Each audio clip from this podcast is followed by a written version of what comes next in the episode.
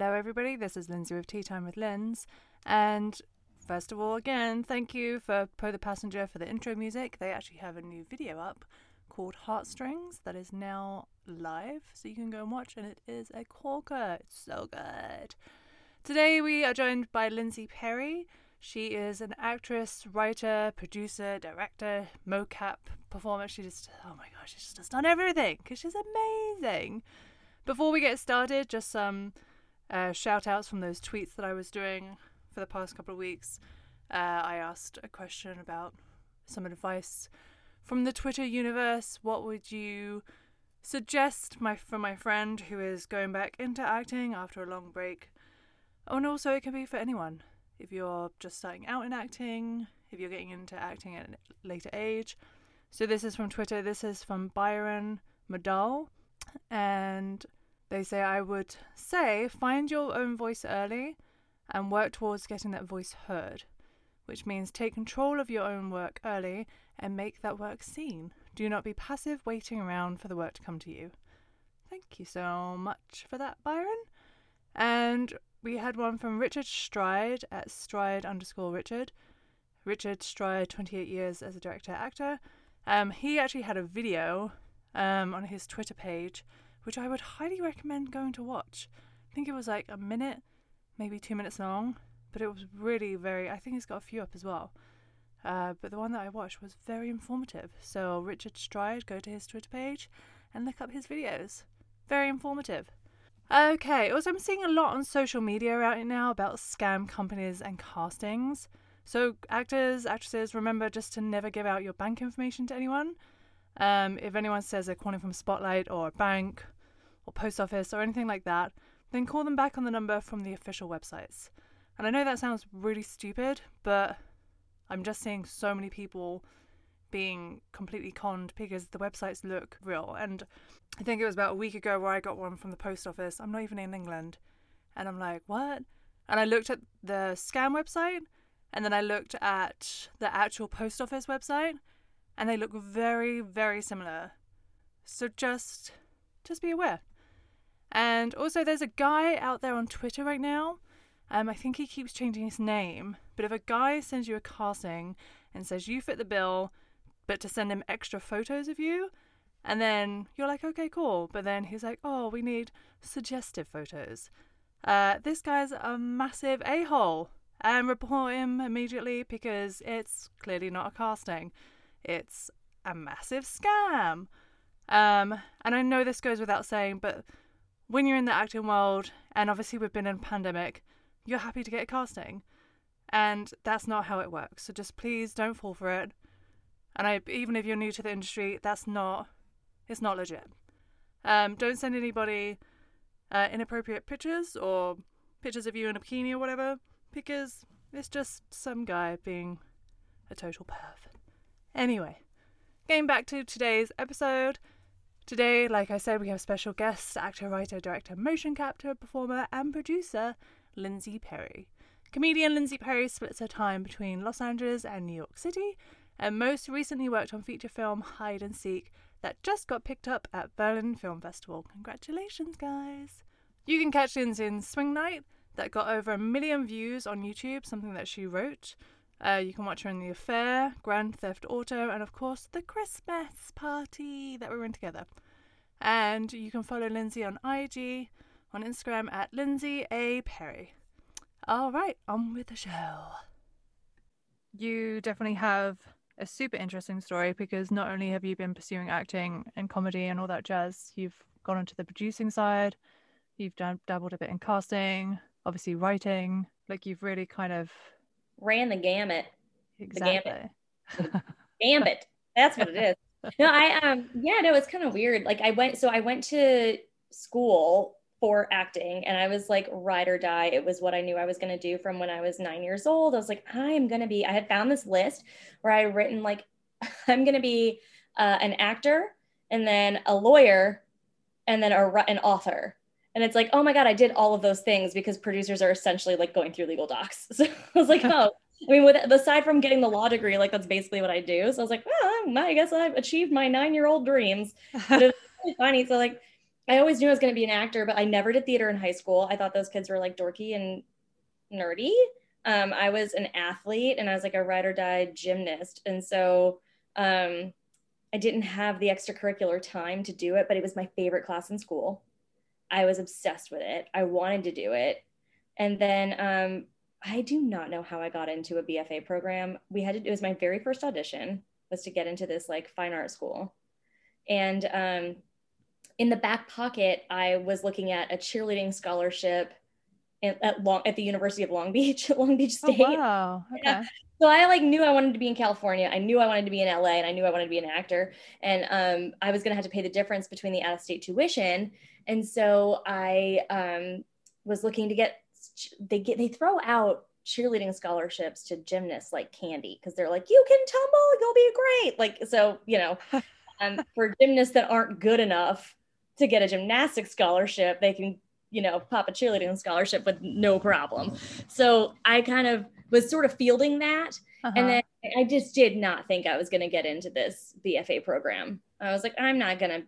It's my first audition in my whole life. I've never acted in my life. I have no idea what I'm doing. And I auditioned and I got in. And it was nice. um, the only BFA program in the state, um, which I grew up in Virginia. So it was like, it was that was the art school. So all the artsy kids went there and I am so glad that I did it. I didn't want to stay in Virginia. I knew I wanted to be in California, but it like the relationships that I built, yeah, were the ones that served me in New York and Los Angeles later.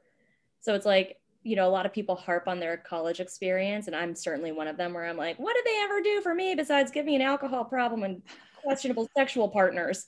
but it's like you know they did it it absolutely ended up those relationships and that network ended up being the people that i fell back on in new york and then the only reason i was able to stay in la was because i knew people from my university who were living there and that wanted to help me because they knew me back in the day that's uh, yeah i do love that and just like the connections people make.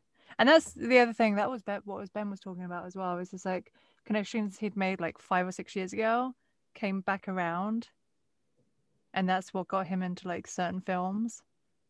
And it's just like you just never know.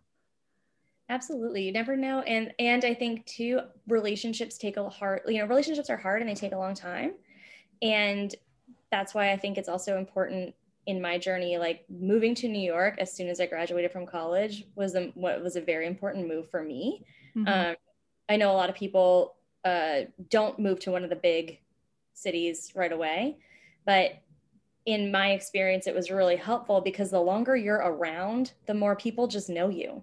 Yeah. It's like if you're around and you're in the game, it doesn't even matter what level of the game you're in, people start to know who you are. And then once a few people kind of know who you are over the years, it it they start, you know, everyone's careers sort of elevate. We all rise together. And I remember hearing stuff like that, like um, oh, you know, executives like meet the assistants because the assistants are, are going to be your future executives. And I was always like, yeah, yeah, yeah. Like, uh, let's go straight to the top here. But that's, it's just not how it works. Like you do need to like the best networking you can do when you're young and dumb is to make friends with the assistants. yeah. But that's what I say about film school students. Cause I'm just yeah. like film school students, then the next filmmakers. So Always. why would you not do a student film? Yeah. And you um, just have to be strategic about you know how how long you're willing to work for free and what you're willing to do and yeah i'm not saying do it forever but i'm just at least like do like i don't know three or four yeah. um and always do like the thesis and you know mfa big... projects and thesis yeah. projects like absolutely. I mean you'd be silly not to uh, like one of the directing projects that came out of columbia university for the master's program was white girls. And you know she ended up winning a bunch of stuff i think at south by. And uh-huh. you you never know who you're who you're getting in with. I know that um, the director of black panther and the composer went to usc together. It's like that's just where people do build these relationships. So as much as university as a path could be you know you can sort of take it or leave it to, you know that degree i don't know if the degree really matters but the network sure does come in handy oh absolutely i think so then from university you went up to New York City.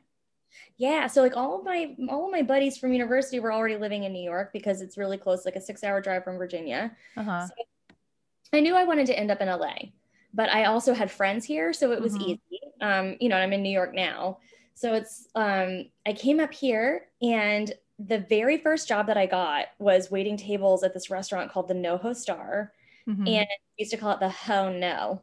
And it was like the most star-studded restaurant ever. It was insane. Like I moved up here and immediately started waiting tables on every celebrity known to man. Is that when and you I- served Dave Grohl iced tea? Yes. Oh. I almost choked and he was not even my table. He was somebody else's table and I was like, that's Dave Grohl. I'm just tea. I was and he ordered a fried chicken sandwich girl. I remember that man's order. Ooh, I love me some Dave. I. Like, oh my god, I waited on everybody and it was so funny and fun to watch like other people reacting and the tourists would sometimes you know, it wasn't a super touristy area. It's on um it's NoHo, so it's like one block north of Houston Street yeah. and uh, it's on Bleecker and Lafayette. So a lot of folks live down there, and the public theater is right across the street. So that is why you were seeing a lot of these like big name actors. Like Sam Shepard came in every single day. oh wow. Um, even and he and Stephen Rea would come in a lot because they were doing Kicking the Dead Horse at the time. And so weirdly, Sam Shepard was one of my regulars, and it was bananas because I love him, and I did tell him, um, like very subtly, and like when when he was alone, and he was um. And I think it was like right before the run of the show had started. And I was like, I heard you're doing, I just acknowledged that I knew who he was. And I was like, I heard you're doing a show at the a theater. When is it open? And he was like, Oh yeah, we open next week. And he was so nice. He was like, Yeah, we're opening next week. And I was like, Oh, I'd love to get tickets. And he was like, Yeah, yeah, yeah, definitely come, come, come, come. like, you know, just like any other writer would want to promote their own show. yeah. Another Truck and Sam Shepard. He is, and we all loved him. We would fight over him whenever he would come in, like who got to wait on him. So Um, funny. he was so in just like such a like you know man he was such a good a, just like a good person to have in your field of like your sphere of influence when you're Yeah. a young actor and especially like when you're a young actor and you just come out of university and you've studied sam shepard plays. Hmm that was amazing. Philip seymour hoffman was a regular. Um oh my god i'm name dropping all of these people who us and i realized like how crappy that is but like it was cool to have i guess i guess what i'm trying to get at it was like i waited on every celebrity known to man some of them are no longer with us and i am so grateful that i had an opportunity to share space with them basically it was No, I get it. Breathe were the same favorite- air. yeah and they were my heroes and it was very cool but it also what i love is it took them off the pedestal Yes. I no longer had that like Hollywood sheen pedestal. It was more like, oh, these are folks who eat French fries. Yeah. People eating fried chicken salads. Like these are not they're not better than you. They're not different than you. You know, they they have a cool job. yeah. They're people who eat lunch and have a cool job. Oh gosh. It was great.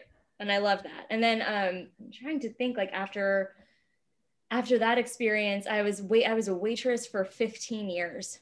Wow. probably closer to 17 actually because I, I I waited tables in LA as well.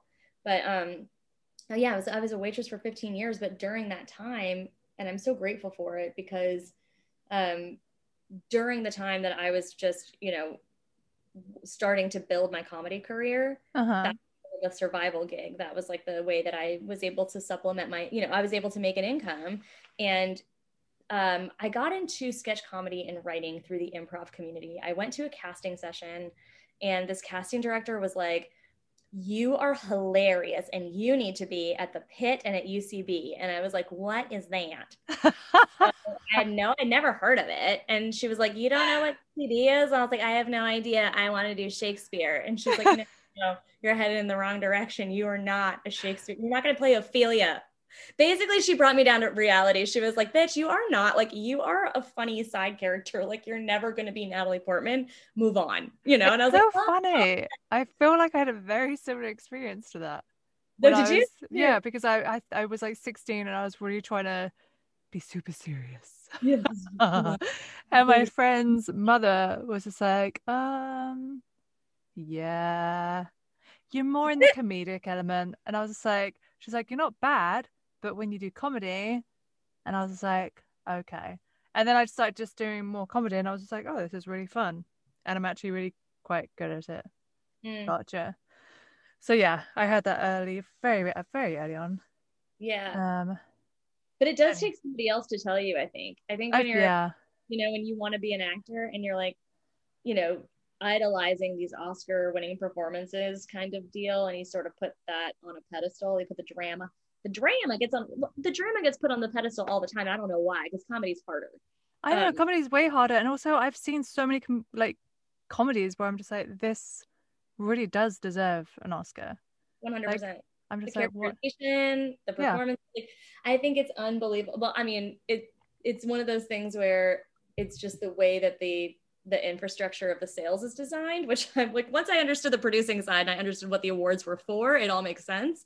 But when you're young and you don't know what the awards are and you're not in the business and you don't know that the awards are for promotional of specifically like, you know, they're promotional films. So like they're films that need a little boop, you know, Yeah, uh, and so I think that it, yeah, it, it is. It's like that that unsettling realization that like you are never going to be Kate Winslet. like, like, like, like, girl, oh. you are just not ever gonna like rock that Cate Blanchett role. Like, you are never the elf in the woods. Like, you are always gonna be somebody's lackey, sidekick assistant, and you're gonna fucking steal every scene that you're in. But like, that's and that's not a bad thing. And this is the other thing too. I always felt like being that character and being that role was always a negative thing. And it took me a really long time to get my head into a different headspace and be like, um, those roles are the fucking kick-ass roles. they are the best roles usually in the whole film. Yeah. They're also the ones that like if you get really, good at it like as you know i worked for um i worked for an actor writer director who plays those roles a lot and it was amazing because he's one of those performers who has like you know a recognizable face but he's Yeah. not to around he doesn't lose his anonymity he gets to live a relatively normal life you know Yeah. a very life actually with just a little bit of some some cool fun perks. And it's um and like that to me is so important because when you especially having seen all of these celebrities eating lunch and having trouble getting through their lunch and what it does to the people who are sitting next to the celebrity who are eating lunch you just think oh god i would never want that. Yeah. i would want to not be able to make it through a meal.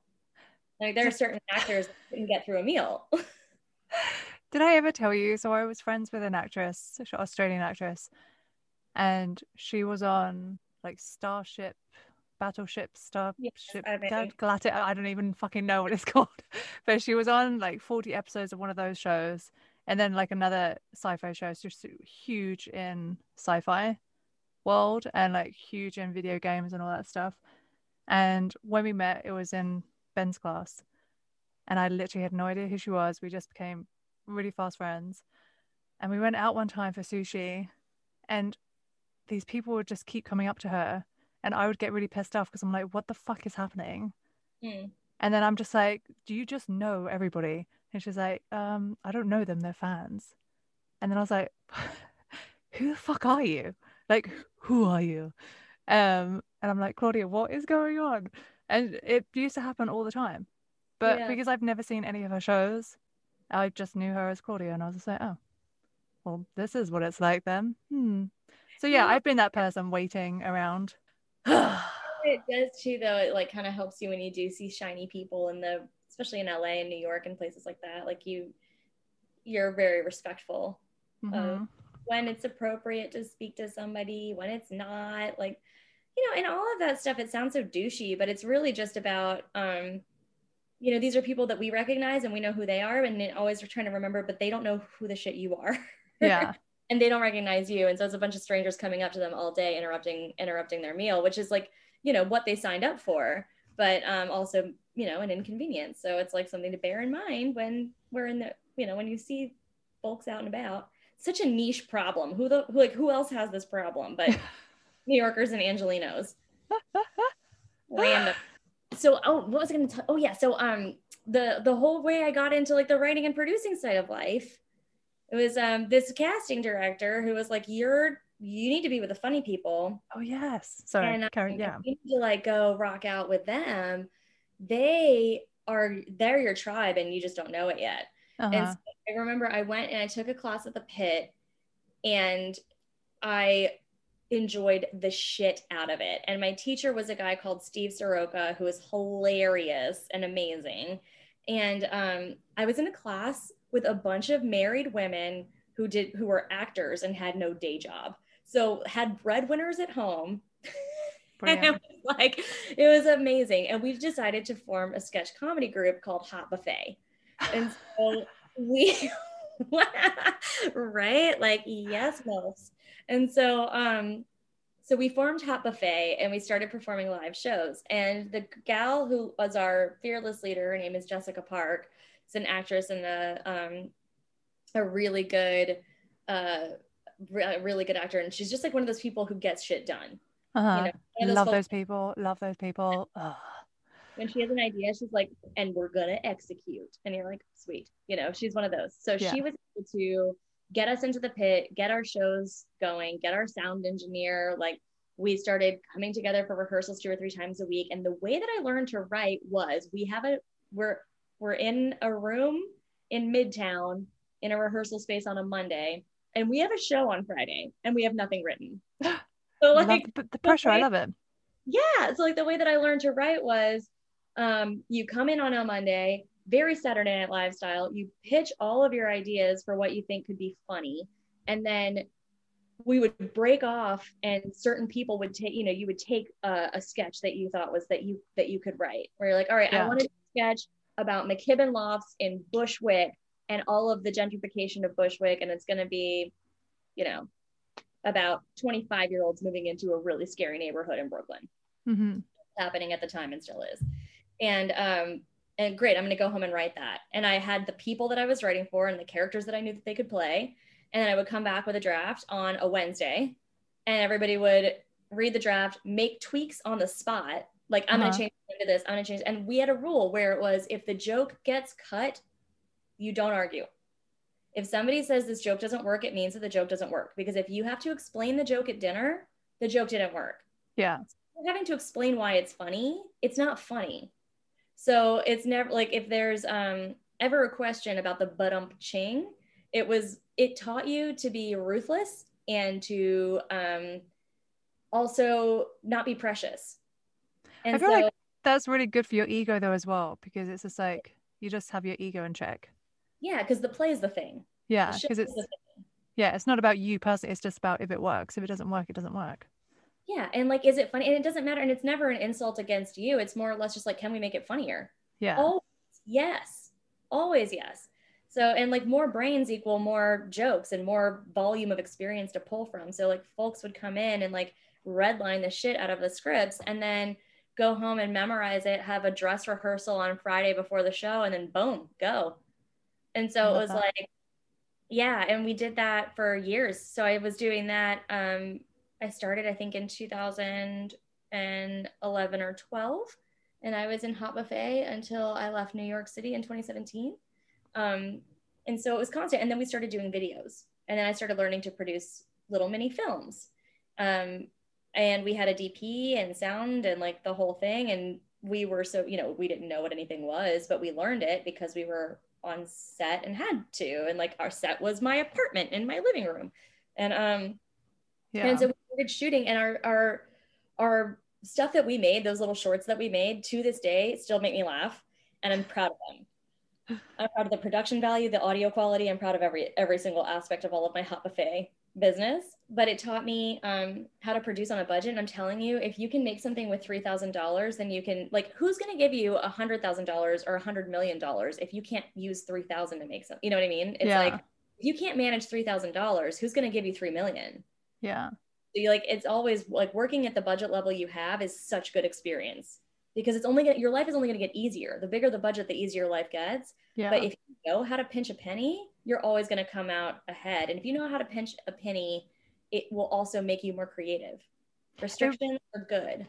It does, and I know exactly what you mean because I've had that happen. Um, did you end up going to Upright Citizens Brigade in New York? I did, yes. Um, so I did, I actually weirdly, I don't think I ever trained at UCB. I performed at UCB a lot. Fantastic. And a lot of our friends were in the same community because the pit, I was a pit kid. And so there was like the pit community and uh-huh. there was the community and it was all intertwined. Um, and UCB, the reason that I don't think I ever took a class there was because the waiting list. Every time you tried to sign up, you couldn't get in. So I'd be like, all right, I'll just go to the pit and keep finishing, you know. Um, and then I would go to UCB to perform And so it was always like if we had a show, we would have shows at like a, a venue in Long Island City called the Creek and the Cave, which did a lot of comedy. Um, we would have shows at the UCB and mostly at the pit. And the pit was like this incredible venue that actually just closed because of COVID 19. And I could not be more upset and disappointed. They ha- hosted the Del Close Marathon in New York there. It was just like such an amazing venue. And it was a big theater. Whereas the UCB here, you have to wait out line. You have to wait in line outside because they oh, don't oh, yeah, have I've like, done a it. Yeah. and it's freaking cold in New York. Oh, it's not freezing. like outside in, like LA, it's like 50, 60 degrees at the worst. Like in New York, it's like negative 15. And you're like, why are we here to watch people jump around and pretend to be monkeys? Like, you know, so I love the pit because you could go inside and drink a beer while you waited for your show. Yeah. I remember Yeah. waiting in line at UCB in New York, and it was the only time I don't eat McDonald's in America because they're proper fucking skank. In England, I'll eat them, but I had to go to the McDonald's that was down the block because I was so hungry and there was nothing around. Yeah. And, I it's was just like, weird ass, like, oh, creepy Out of the fucking area, freezing my tits off.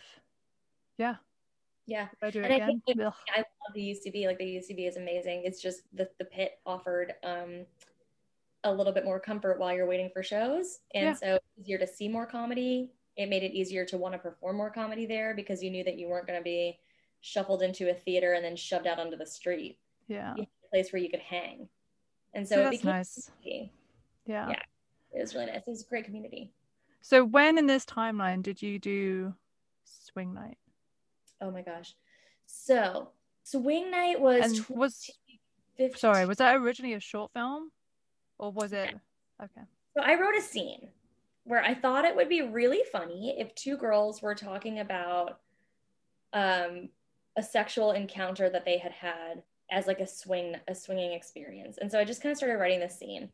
And it's funny because you know now I write features and I write much longer form stuff, and I could never start by writing a scene. like now, now, like no, no, no, no, no. You outline the shit out of 110 pages but um but at the time i was like just trying to write a five minute short and a sketch essentially like a sketch that could be filmed. So i wrote a scene which is what a sketch is. And um and i thought it was really cute and fun and i sent it to my friend jess little. And jess um who was in swing night read it and was like i think this is so funny. I'm going to send it to my friend julian who's a camera operator. And i was like yeah. So then i get an email from this guy julian and i'm like who's julian? And i look at this kid's IMDb and he has shot everything that came through New York City. And I mean, it was like huge. It was, I think at the time it was like The Intern and, you know, Extremely Loud and Incredibly Close, Tom Hanks, like all of these big, big, big budget things. And I was like, woo. And she's like, oh, yeah, he's working on High Maintenance right now on HBO. So, like, you know, he's just bouncing on TV shows and stuff. And of course, at the time, I'm like, this kid operate like he's a proper camera operator. Like this is amazing. And I had only ever met actors who bought cameras. So it was like my first time emailing with with Julian. He was like, "Right, so I'm gonna come over. I really want to shoot this." And I was like, "Oh, bold." And he goes, "Can you make it longer? Like, can you make it a little bit bigger?" And so I wrote. I was. I decided to add the guy characters in, and like I wrote a couple of more characters and sent it over to him, and he was like, "I want to direct it. I want to do this. Let's Oh, shoot it on a weekend." And so I called some friends, my friend Ryan Carls, who was a teacher at UCB and genuinely the funniest human I've ever met. so he worked with my husband a lot, who's also a producer. And um, and so Ryan came on board. Ryan and I had written a play together for the UCB called Thanks Bill about two parents who fake their death to escape their children. And it happens in real time in the first 30 minutes of their immense escape. And you learn through the first 30 minutes that they've actually murdered a neighbor to pull this thing off. Jesus. So yeah, it was like a whole thing. Anyway, I thought he he is the funniest person I've ever met in my life without even trying. So smart, so good, so committed, so serious about comedy, like just deadpan. And um he came in to play the character opposite me and he added everything. Some of the funniest moments in Swing Night are because Ryan Carls was on set that day. There's stuff that, that. I I love it when that happens. Yeah. So that's I mean, and that's the value of a great improviser and a great actor is that you you can write as well as you can, and somebody can always come in and make it better. always. And it's. I, I feel like I said that to somebody the other day. I was just like, you're only ever as good as your scene partner, and you can Yeah. be amazing, but if your scene partner is just not good and not bringing stuff, it's just like it shows. But when you have a scene partner who is just knocks it out of the park, it's it just makes it so like a hundred times better. It's so much more fun. So much more fun. We're playing make believe, and we're all grown ups who are playing make believe and trying to make money at it, which is like freaking hilarious. Like, what do you want to do when you grow up? I want to play house, and I want to get paid really well. like I want to play dress up, and I want to get paid really well to do it. And it's like, oh, that's ambitious. It is. It's very ambitious, and it's amazing to me how many people are like, "That's the goal. That's the dream. Get paid to play dress up for the rest of my life." oh my god, it's so true. And we're not is. giving up. I'm not kidding. I intend to play dress up with the utmost commitment. I want to commit to soccer so hard. Like, it's just really it to me. It's so funny that like we that's like what we want to do for a living, but it is. Um, and of course it is. Like duh. Like, Like, anybody wouldn't? Be an accountant. Like no, you don't. Like you want to grow up and play house, like ever, like and play make believe. Like that's what we all want to do. That's what we all want to do. right although it's so yeah they i mean it's just it, it, it is it's like one of those things I mean, they could be happy. Who knows? But yeah i always feel like when i write characters i give them jobs like in accounting or in some sort of like a mundane thing because i think that for us that's such a foreign thing I know. for for people who are in creative fields it's like what must that be like i'm going to dive into that imaginative space for a while data analysis. What does that mean? You know, I think that's why we're like kind of fascinated by the other side a little bit. Like, It's so funny because I've met I when I was at drama school, my friend used to hang around with so many accountants and investment bankers and all, the, all this stuff that people like I would know models. I have model friends who like that was their jam. They wanted to get in with these people, and I met them, and I'm like, do this. I was just like, I why would anybody want to date an accountant or an investment banker? I'm just like, no. It's like my worst nightmare. One thing about New York is that every woman in New York City has dated a guy who owns a hedge fund. Ugh. Like you just can't get out of this city without dating somebody who works on Wall Street or owns a hedge fund or works at Goldman Sachs, like you know whatever Yeah. it is, Deutsche Bank. Like it's a banking city and um at the highest level. And these are just the biggest tools. I mean, it's so funny. some of them are lovely and amazing. Oh, I'm sure there's some really nice ones out there. I'm sure. Oh There's my god, no, they're amazing. I've met so many great. I mean, especially the hedge fund guys, because those guys are a special breed. I feel like the the ones that own hedge funds, um, they're into taking risks. Like they're into, you know, they're gambling with a lot of other people's money. I mean, I just always think it's like kind of fascinating, super high stakes poker, right? But like, um, so some of them are really cool and like really fun and funny. And then I don't know, sometimes I remember listening to this one guy that I was dating. He was a Harvard MBA. Hello, fancy. Went to Duke for undergrad. I was like, yes, yes, yes. Could not hold a conversation. We had nothing in common. It was sort of hilarious. It's painful. I've Yeah, and I know why they wanted like the artsy girl around because I think a lot of them think by living vicariously through this sort of like artistic, whimsical person, I will therefore become more that way. yeah. I'm making such sweeping generalizations. Like there are so many cool people in so many industries, and additionally, had like a lot of these people fund movies. That's true. You know, And you know what? It was just this group of people I was in. It was just not for me. I'm sure there's some lovely accountants who aren't boring out there, and some lovely investment bankers who aren't complete cokehead douchebags. You know? I do I do have to say like there's a stereotype for a reason in the in that world and it's it takes a certain kind of person with a certain kind of ambition and a certain in the same way that there's a stereotype for a reason in our in like the creative sphere Absolutely. like you know the gr- crunchy granola birkenstock wearing like all like all of that teetotaling kind of poetry Tea, yogi. you know, I play the guitar and I really love poetry. Like there's people fall into that stereotype too. Like it defies race and gender. It's like yeah. the unifying, you know, thing is like um enjoy chai tea and playing guitar and ukulele. you must yes, come this way. How to make a movie? Yeah, it's like it's I don't know. There's some there is a sweeping generalization for a reason, I guess. There is, you know, it is what it is. It's okay. No one's gonna be offended, I'm sure. Um, so going back to Swing Night, you finished Swing Night, which I absolutely love. I think I've, I've seen it like five or six times. Um, and I make all my friends watch it. Really? Um, oh yeah. I feel like you're like the vampire shows. Like that's I love your shows. I think they're so funny. Um, but yeah, so you did that, and then when did you move to LA? And what? Ooh, so yeah, so I made That was Swing Night for the, like, 2016. yeah 2016 we made that movie i was so jazzed um i did not i put it up on youtube did not think about it again.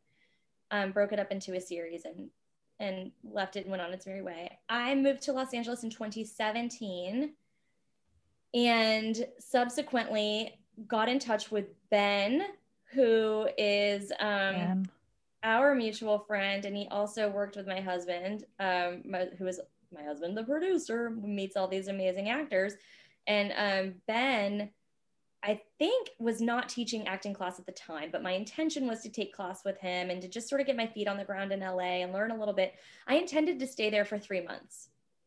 And I thought, I will go to LA for three months during the New York City winter where it's horrible and awful and I hate everything. And I will feel this place out. And then I didn't leave for three years. That's good. I was. I literally said that on the show the other day. I was like, yeah, I was meant to be here for maybe three years, and then I was going to head back to London. 11 years later. Well, here and now I have a house and two children, and I don't think I'm going back. I'm never going back. I mean, my I do very much intend to be back in LA as soon as possible. I love Los Angeles so much. It's such a great town for movie people. I mean, if you love movies and you want to talk about movies and make movies and be around other people who make movies, then you, that is the right town.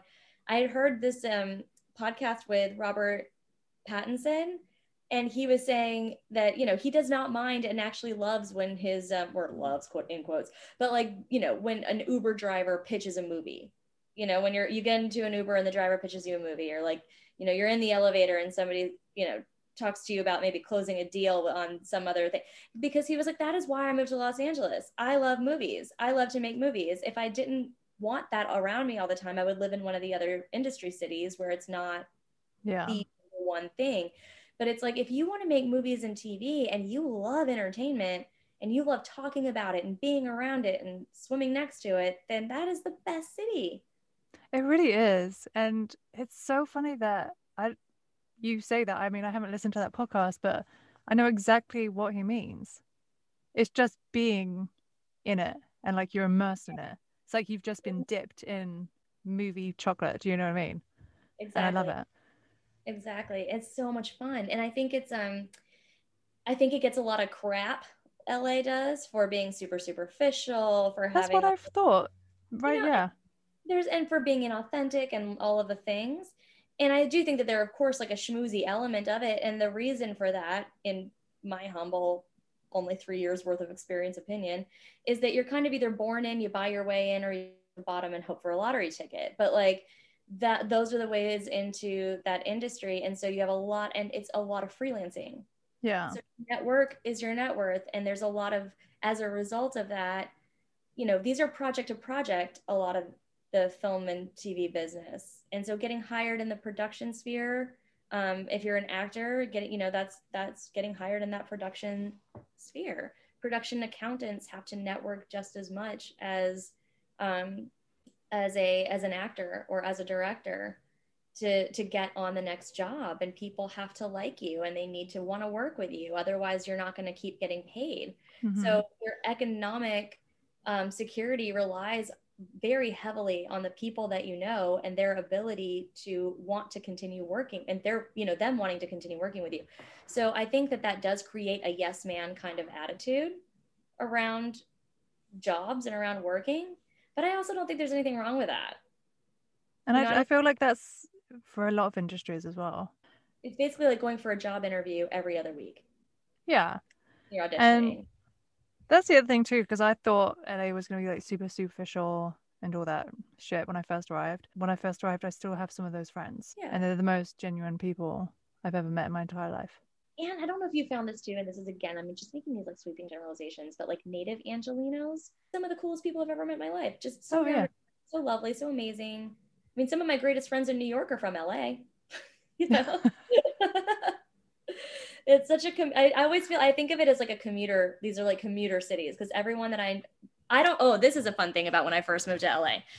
So being in the short film scene, being in the comedy scene, being um, somebody who was really visible on stage all the time in the comedy world um, in New York meant that when I moved to LA, I went to all of these like short film festivals because I was just trying to meet people and see see what other people were doing and see where the comedians were and like all of the things. And Mhm. I knew somebody at every single event that I went to. And my my buddy from college who saved my life and let me stay with her in her apartment in West Hollywood, um, my buddy Stephanie would take me to all of these places and we would go and she's like, Lindsay, you know somebody everywhere we go. And I was like, I I do. I mean, I remember I was at a short film festival and um, the the gal sitting in front of us was somebody who worked with my husband and um, and whom I had been introduced to before. And then I went to another one and my you know in the comedy world. And and so my buddy Amy and Scout were there. And it was just like all of these buddies from that I knew from New York were in LA and um, it really does feel like a an easy bridge from that from those two cities which is crazy because they're so different and so far apart but I knew somebody everywhere I went in LA in the first couple of months. And then even you and I meeting it was you know I decided to do that showcase and um, I was like I'm going to perform in a showcase and see what happens. And saw you perform thought you were uh, amazing so good and so funny. And then Ben was like, I think, you know, Ben and I went out and he kind of gave me the lay of the land of LA, showed me north, south, east, and west the way any New Yorker needs to. I needed to have it laid out like New York. yeah. He, he basically was like, you know, when you're in New York and you look for Empire. And I was like, yes. Or when you're in New York and you look for um, Trade One, because if you see World Trade One, you know that that's south you Yeah. see Empire, then you know you're looking north. So, um, you know, when you get down to, especially downtown where the streets are not numbered, they're, they all have street names. In LA, I was like, the streets are not numbered. How do you know which way is north, south, east, and west? Like, I don't understand this grid. And he was like, okay, so it's not, he's like, it's still a grid.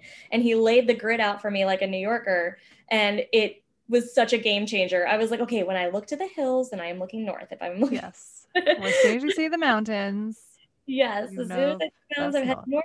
And then as I move west, it slopes. So you got to be careful.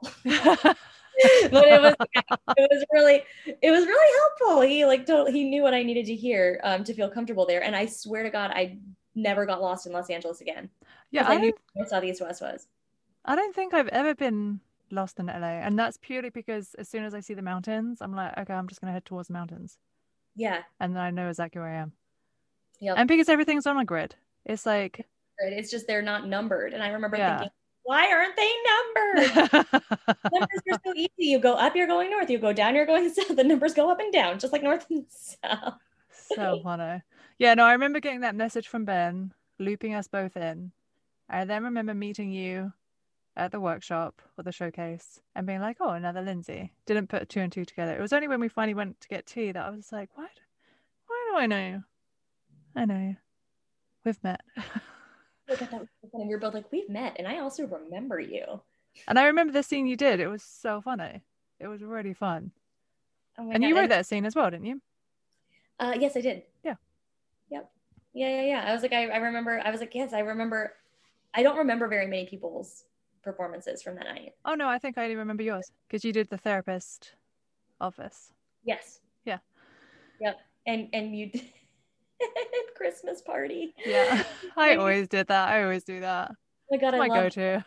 Oh, such a good character for you, and it's so Oh. you're so good at it. You nail it every time. It's like, why change a good thing? Yeah, I'm just good at acting drunk. It's just the thing. I'm really good at hand about being wasted. I can look drunk in a heartbeat. But Yeah. um, yeah. So then that was when I met you, and then you and I kind of started just like playing around with ideas because we're both people that like to play. yeah. And- try new things. And um and then i think the real right hand turn came when just sheer coincidence. And i do think that for everybody who gets like you know for every step there's luck involved. There's just these weird happenstance serendipitous things. And hmm weird happenstance, serendipitous, won the lottery ticket was my roommate, Laura. Oh, So- yes. Yeah, I went to a class at one on one and I met this girl, Ellen, and she was an immediate friend. Immediate friend. And she had a big goal of going back to New York for a couple of months and wanted to sublet her space. She and I were such fast friends. She was like, Why don't you come over to my house this weekend and you can meet my roommate? And I did. And then she was like, Do you want to live in my house for three months? And I was like, Why not? Um, it was like, I mean, it was fast. It's just like, and like, you know, sometimes when I look back at it, I'm like, I am, I mean, man, like you just meet people and hope for the best sometimes. Like she could have been a lunatic or I could have been a lunatic, but um, but it worked out great. And so Laura, my my amazing roommate in Los Angeles, who I just spoke to on the phone earlier today, I Oh, love and adore. And um and she was very good friends with uh with a guy uh Joel Moore who was at the time writing and going to be directing a film called Hide and Seek which was a remake of a Korean like a 2013 Korean thriller and it was fantastic. He needed somebody to transcribe the Korean film into an English language script. And she was in the car with him on a business trip in Toronto and said, You know, Lindsay breaks down movies for fun. It was like, Oh, that is what I need. I need somebody who just like can sit, who has a couple of hours, or I mean, I think it took me like 18 hours or so, it was a long time, but like who has time to like transcribe this movie. I need it soon. And I think I got a phone call on a Friday, like, I'll pay you to break this movie down. And I was like, done. Brilliant. Uh, I did it over the weekend and submitted it to him on Monday morning so that he could turn it into the studio. And I think he just thought, well, that was fast. well, because people do drag their feet out here. I And- yeah, and I had New York like ride or die on my mind, where I'm like everything must be done yesterday. Exactly. And that's the same here. Like, if anything, if I get a bee in my bonnet about something, I, I can't think about it until it's done. Yeah, And I'm just like, so I feel like that's why you and I also got on really well because I was just like, oh, I feel like I've met my match a little bit, yes, you know? yes, it's that execution. It's like what we were kind of speaking about with the uh, Jessica Park, my producer at Hot Buffet. It's Yeah. those people who get an idea and then go, because a lot of people get ideas, but they don't go. And Oh, God. I can't stand that.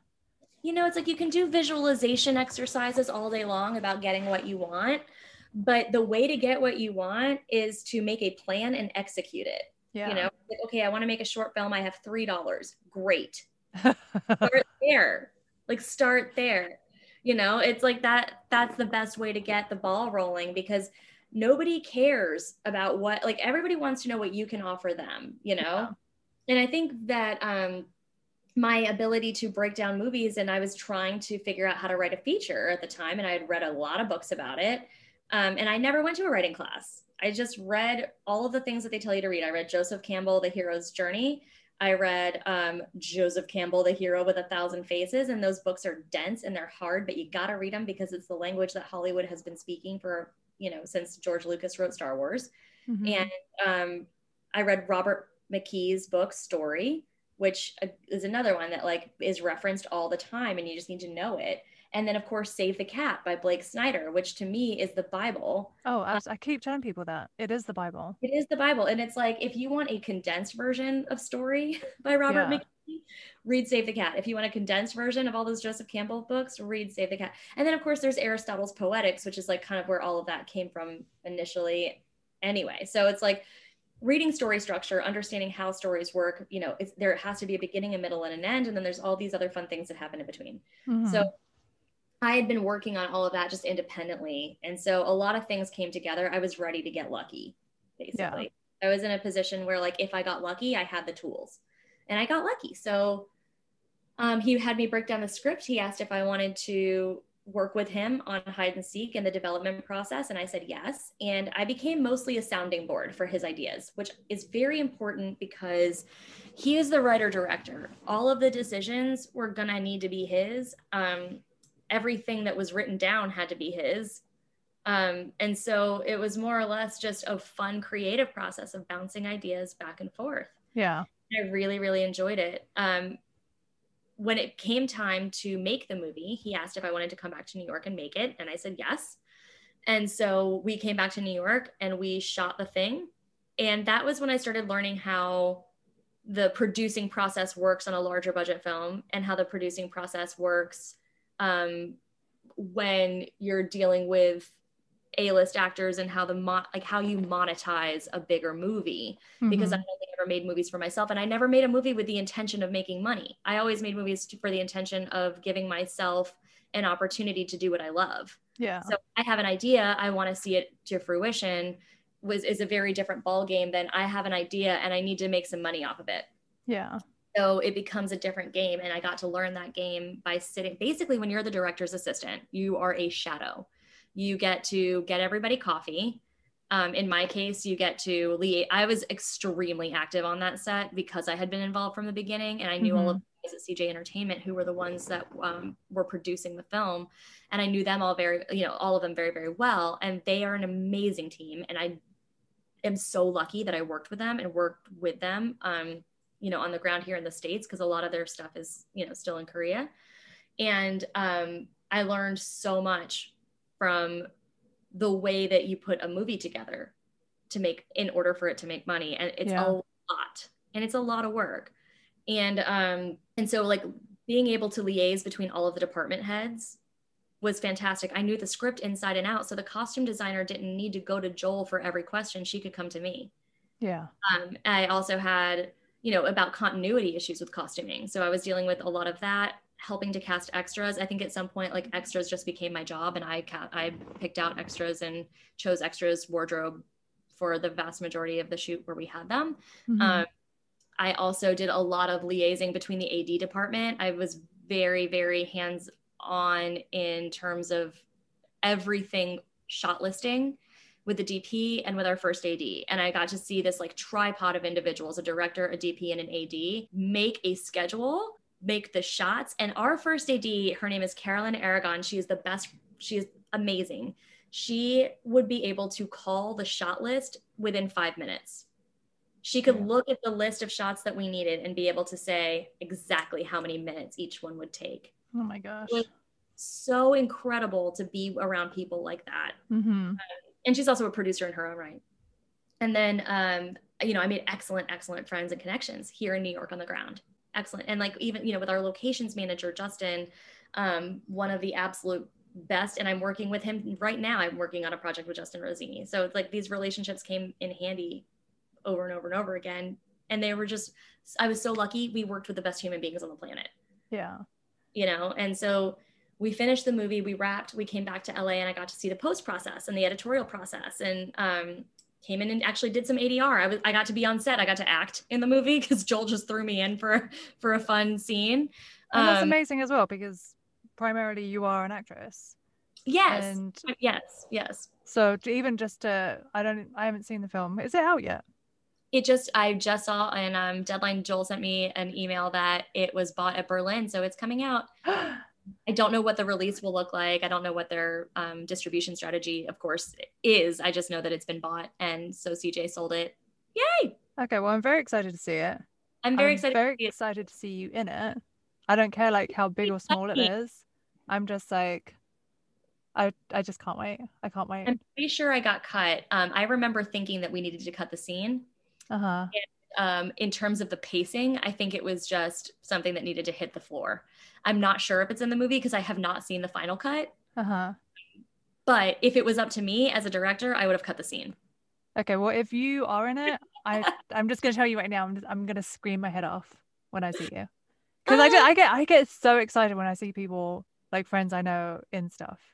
Like I, I just I just get so I, I just something inside me just I I get like really really excited and it's I don't think it's normal. I don't think it's normal, but I love it. I love it. I love it, I love it too. I guess that's why we're in it. I think that that's the other thing too is it's like there's this kind of like a cool jadedness about it where it's like oh yeah I do movies like I'm in movies, but it it there's a coolness to it and there's a reason that you're in it. It's like I didn't get into making movies to not get excited and jump up and down at the TV when I see my friends. Yeah of course, if I see my friends on TV, I'm going to get excited, pause it, jump up and down, text them, call them, and scream to everyone that I know that my buddy is on this TV show for three seconds. You know, yeah. like I love it. it's so funny. That's the whole point. oh man. so yeah, I got I got to you know jump in and play a role one day, and it was so much fun. And of course, like I'm a comedian, and it's it's a, it's a thriller, so yeah. I, you can imagine that it maybe might get cut. but, um, but, I do have to say that uh, that Joel was um, very he and uh, he might have just been buttering me up, and I'm certainly you know hope that he was because I needed to be buttered up a little bit. I think I was getting a little down. It was a it was a tough shoot. Um, it was cold outside. It was a it was like winter time. It was a tough shoot, and everybody was getting sick. I got two stomach viruses. It was like a whole thing. So if he was buttering me up, I needed it. but if he was, he said the nicest thing to me on the way uh, back from that from that set day. He was like, you know, Linz, I knew you were going to be good, but it you were really good. Oh. And it made me feel. It was like, oh, you didn't have to say that. But I think it, you know, he's also an actor who knows how how much validation we all need. Yeah, because um, we need so much validation. A lot of validation. good job.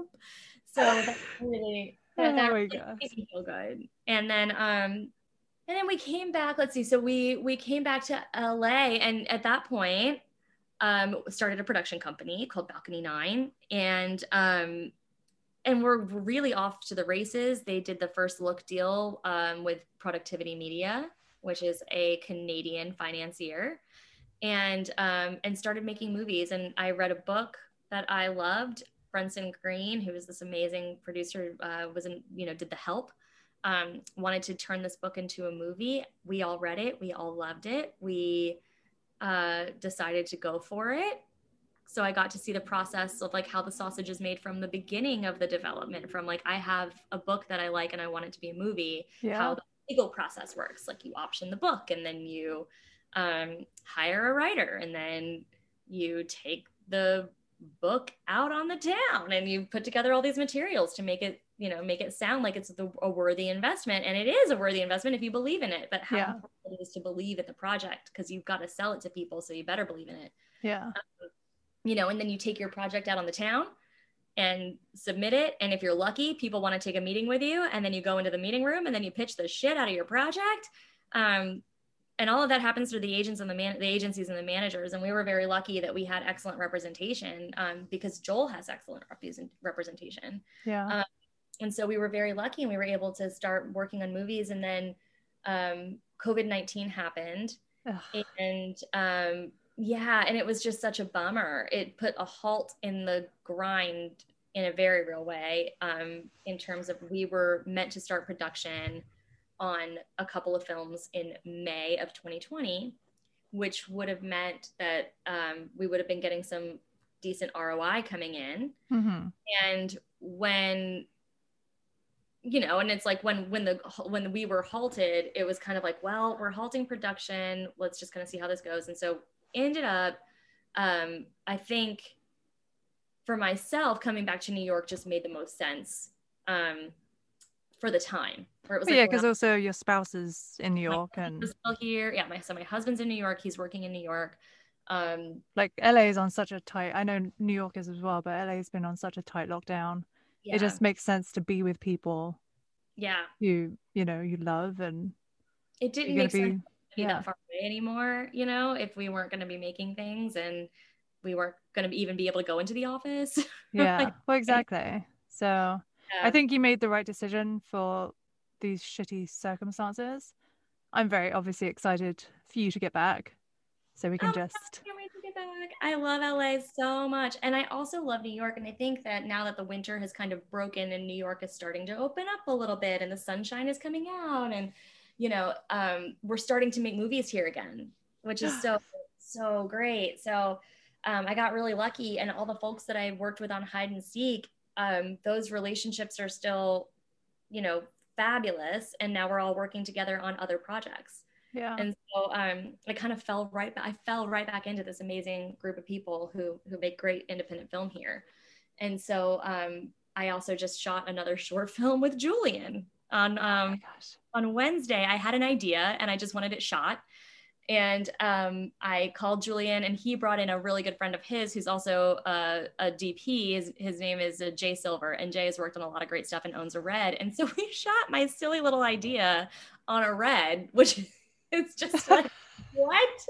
I just so outrageous. I know, I know. And it's like this little idea, like it's a sketch. I wrote a sketch um that's like You said it on like a really high quality camera. and for you know, and we're talking like that. I mean, like, I don't know how that like I don't know how that happens. how do you just say like I want to shoot this thing? And I mean, I feel like the luckiest girl in the world. Like who just I don't know. I mean, obviously 10 years ago I didn't have the network that I have now, but again, it's like when people just want to have fun. Yeah, and just play and, and experiment. Yeah, yeah. And Jay has this red and he wanted to come and play with it. He wanted to play with his lenses and I wanted to play with um with a funny idea. And Julian wanted to direct. And so Eve voila, we decided on a Friday that we wanted to make the movie on a Wednesday, and then we just did And honestly, that's what I love. I just love stuff like shit getting done, just using all your resources and people just teaming up together and just playing and just not really worrying about the outcome. Yeah. just having a really fun time. It's basically you're not it doesn't feel like you're going to work or doing any of that stuff because you're just playing with friends. You are and i think yeah. even with this um you know with the with the projects that i was you know coming up with and and still brainstorming there is something so tangible about just making something and having it done. Yeah. There is something so wonderful, like with the sketch comedy and being in the live space, where it was like, I wrote a thing and now we're gonna perform it, and now it's it's like has manifested. Yeah. And I think that the same thing with these with the short films is I now it's now easy because um the team of people that I work with, we all enjoy each other so much and we all just want to play and keep working together. And they are so magnificent at what they do. And I'm like, I think right now, you know, they're all bouncing back onto their TV shows. So I was so lucky to grab them yeah. for a, a random, like a one off Wednesday when neither one of them were booked on something else. Um, and it was the most fun. Oh gosh, so, I can't wait to get back at it. It's like another one in the can. Yeah. I'm so excited about COVID chilling out. And I feel like everything, I feel like 2022, it's so weird to say that because I'm like, we're in 2021, but it doesn't feel like we're anywhere right now. Anyway, but I'm so excited about 2022 because I feel like that is just when stuff is going to really kick off again. And I can't wait to see you again. I can't wait to do C suite with you and get that shot. Yes. I just, there's so many things I can't wait for. no, and I I'm just kind of in this place now too where um I'm not so clinging to which direction I go to. I think for a yeah. long time I'm an actor, actor, actor, actor. And then I was like, okay, well, I guess I'm like an actor writer. Okay, I guess I'm like an actor writer, but I'm like, well, produce if I have to. And then I was like, well, I guess I'm kind of a producer right now. like, yeah. You know, the other film that I'm working on is an amazing feature documentary that I'm incredibly passionate about. And I'm going to go down to North Carolina for um, a week or so to shoot some of that in April, which is like, huzzah. Um, but also it's a lot of work and it's producing. So it's kind of funny. It's like I don't define myself in any particular category anymore. I'm an actor, writer, performer. Like I'm, I'm a director. I've done it all. You're a jack of all trades, and I feel like that's how you really should be, especially in these these days.